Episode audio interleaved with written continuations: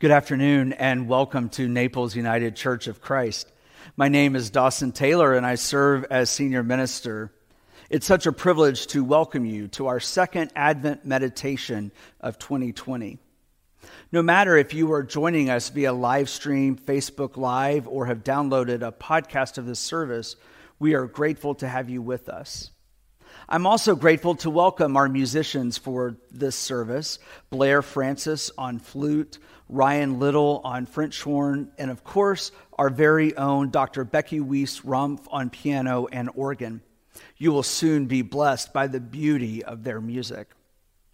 As we begin worship today, I want to remind you of a few things going on in the life of this great church.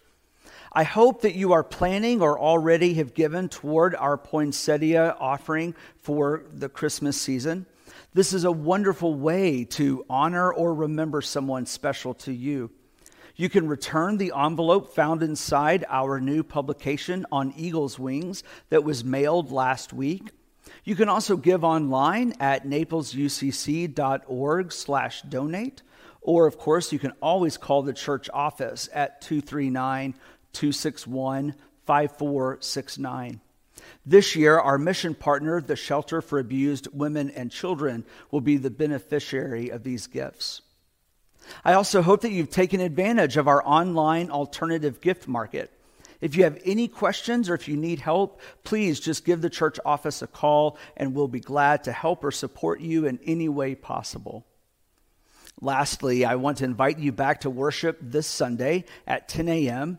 for one of those days that we look forward to each year. It is our Advent Music Ministry Sunday. I will be offering a brief meditation, but the majority of the service will be music, and it will be glorious and undoubtedly will help you be in the holiday spirit. So I hope you will make plans now to join us this Sunday morning via live stream and Facebook Live.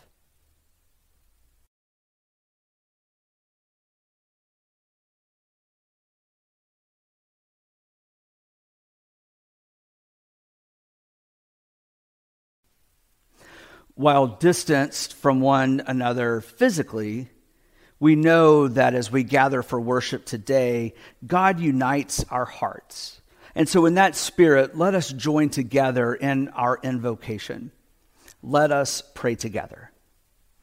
Gracious God, we hear the promise of the coming of Jesus into a manger and into our hearts and homes.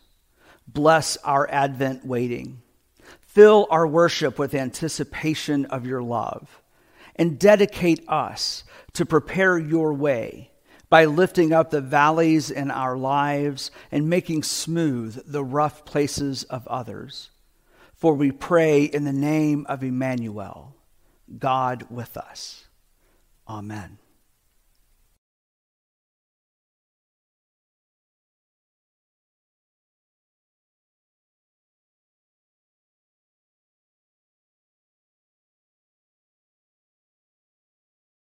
Our reading for today comes from the Gospel according to Luke, the first chapter, verses 41 to 44. Hear now what God would say to you.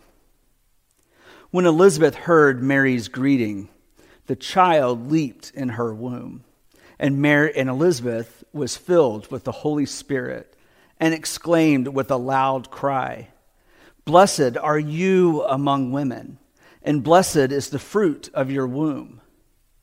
And why has this happened to me, that the mother of my Lord comes to me? For as soon as I heard the sound of your greeting, the child in my womb leaped for joy. May our still speaking God bless to us the hearing of these ancient words. Will you join your heart with mine in prayer? Let us pray. Loving and gracious God, indeed, we give you thanks for the gift of this day and for the gift of this season and for the gift of music. And in this time of worship, O oh God, we ask that you would speak either through me or in spite of me, but that above all else we would hear with clarity what it is that you say to us this day. All of this we trust and ask in your many names. Amen. Mary Oliver, one of my favorite poets, wrote It is a serious thing just to be alive on this fresh morning in the broken world. And Rabbi Abraham Heschel wrote Just to be is a blessing, just to live is holy. It reminds me of this great story about a four year old girl who occupied herself while waiting for her mother at the post office counter. The little girl made herself entertained while taking the opportunity to explore every inch of the post office lobby, not leaving any item untouched. The girl finds a penny on the floor and holds it up and says, Look, Mama, so proudly, a penny. Her mother, busy with the clerk at the window, mumbles an acknowledgement. Others in line smile, while some shake their head and cogitate about the regrettable decline in discipline in our nation today. The girl walks to the other side of the lobby and places the penny back onto the floor. Feigning surprise, she says, Look, Mama, I found another penny. Delighted, she keeps at her enterprise, placing the same penny in a different location until she has found five pennies, each a brand new experience. It's one of those stories that's a make you smile kind of story, intended to lift spirits. But as I reflected on the story, I began to wonder in my own heart if I would have been there that day, if, if I would have been one of those curmudgeons in the line. I mean, let's be honest, during the holiday season especially, there is nothing like being made to wait in a line and then being sidetracked by, uh, let's just say, disconcerting and loud child. And yet, throughout Scripture, Jesus goes out of his way to connect the realm of God with children and the child within each and every one of us. It's not just hyperbole. Children live in a world of imagination, a world of aliveness playing Superman and feeling alive, the child in us hears a voice deep inside, a warm and loving voice, a living, believing voice, a wild and dangerous voice, writes author Mike Yaconelli. And then, somewhere, somewhere along the way, we grow up. Or we are tempted by an obligation to control life. We realize that we can't fly after all. We go from flying wonder child to exasperated and intolerant consumer, undone by all the ways that we can feel annoyed. Worse yet, we seem to disconnect from delight and wonder, joy and gratitude. It's as if we lose our true identity. Our well being is about who or what owns us. But here is what I believe is the gospel, the good news that meets us here today. When we lose our way, our authentic self has not vanished. It's just been unembraced and demoted. It's no wonder life feels reactive and combative and divisive. And no wonder we do not see the sacred or the holy or the opportunities to heal the parts that have been dis- diminished and wounded when reflecting on the year 2020, Maria Shriver wrote, I think this election shook all of us, or at least I hope it did. I know it shook me to my core. I also know that it's up to me to do my part in bringing the lack of understanding that exists within myself and with those in my country. No matter how you voted last month or how you feel about the outcome, I believe that fair minded people on both sides of the proverbial aisle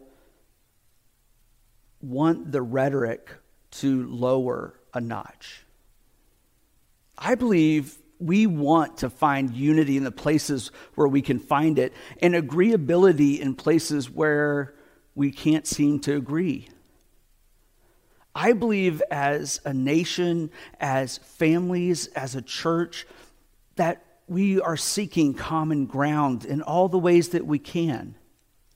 For instance, I think we are seeking common ground on how to end this pandemic quickly and safely, and also ensure that our economy remains in full motion. We want our children to attend school in person while not putting themselves or their teachers at risk. We want to hear that our leaders are having conversation that include the rights of all people. And here in Southwest Florida, or as I like to call it, paradise, we are mindful of the environmental challenges that we face. So perhaps the season of Advent 2020 grants us a unique opportunity to recapture the idea that the arrival of the vulnerable child of Jesus gives us the gift of the wonder of a child. And maybe, just maybe, holy living this season is understood best through the eyes of a child. May it be so for you and for those whom you love this Advent.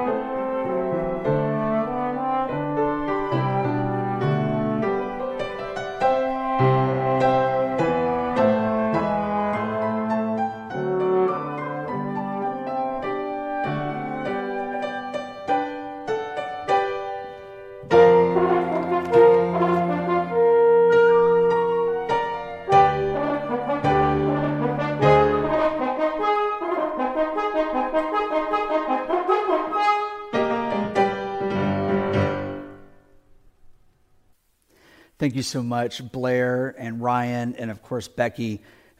I always look at these services as such a blessing for me and my spiritual life during this time. And I know that I speak on behalf of the congregation that you give us that gift as well. So thank you so much. Before I pronounce our words of blessing, I also want to remind you of our outdoor labyrinth that is a part of our campus it is a completely social distance, outdoor, and safe activity to be a part of. It is a deeply spiritual and ancient practice of the church. And so I want to invite you because it is outdoor. It's open 24 hours a day. It's lit at night. It's a, a, very public part of our campus, and so I believe it to be very safe. And so I hope that you will avail yourself of this opportunity sometime during this season so that you can uh, participate in that activity. Typically, if we were meeting in person, we would invite you for a guided labyrinth walk after this service, but of course, that's not possible right now. And so, if you are in town or in Naples, we want to invite you to, uh, to take advantage of that opportunity. My friends, receive these words of blessing. Let us go forth into the world indeed prepared for holy living.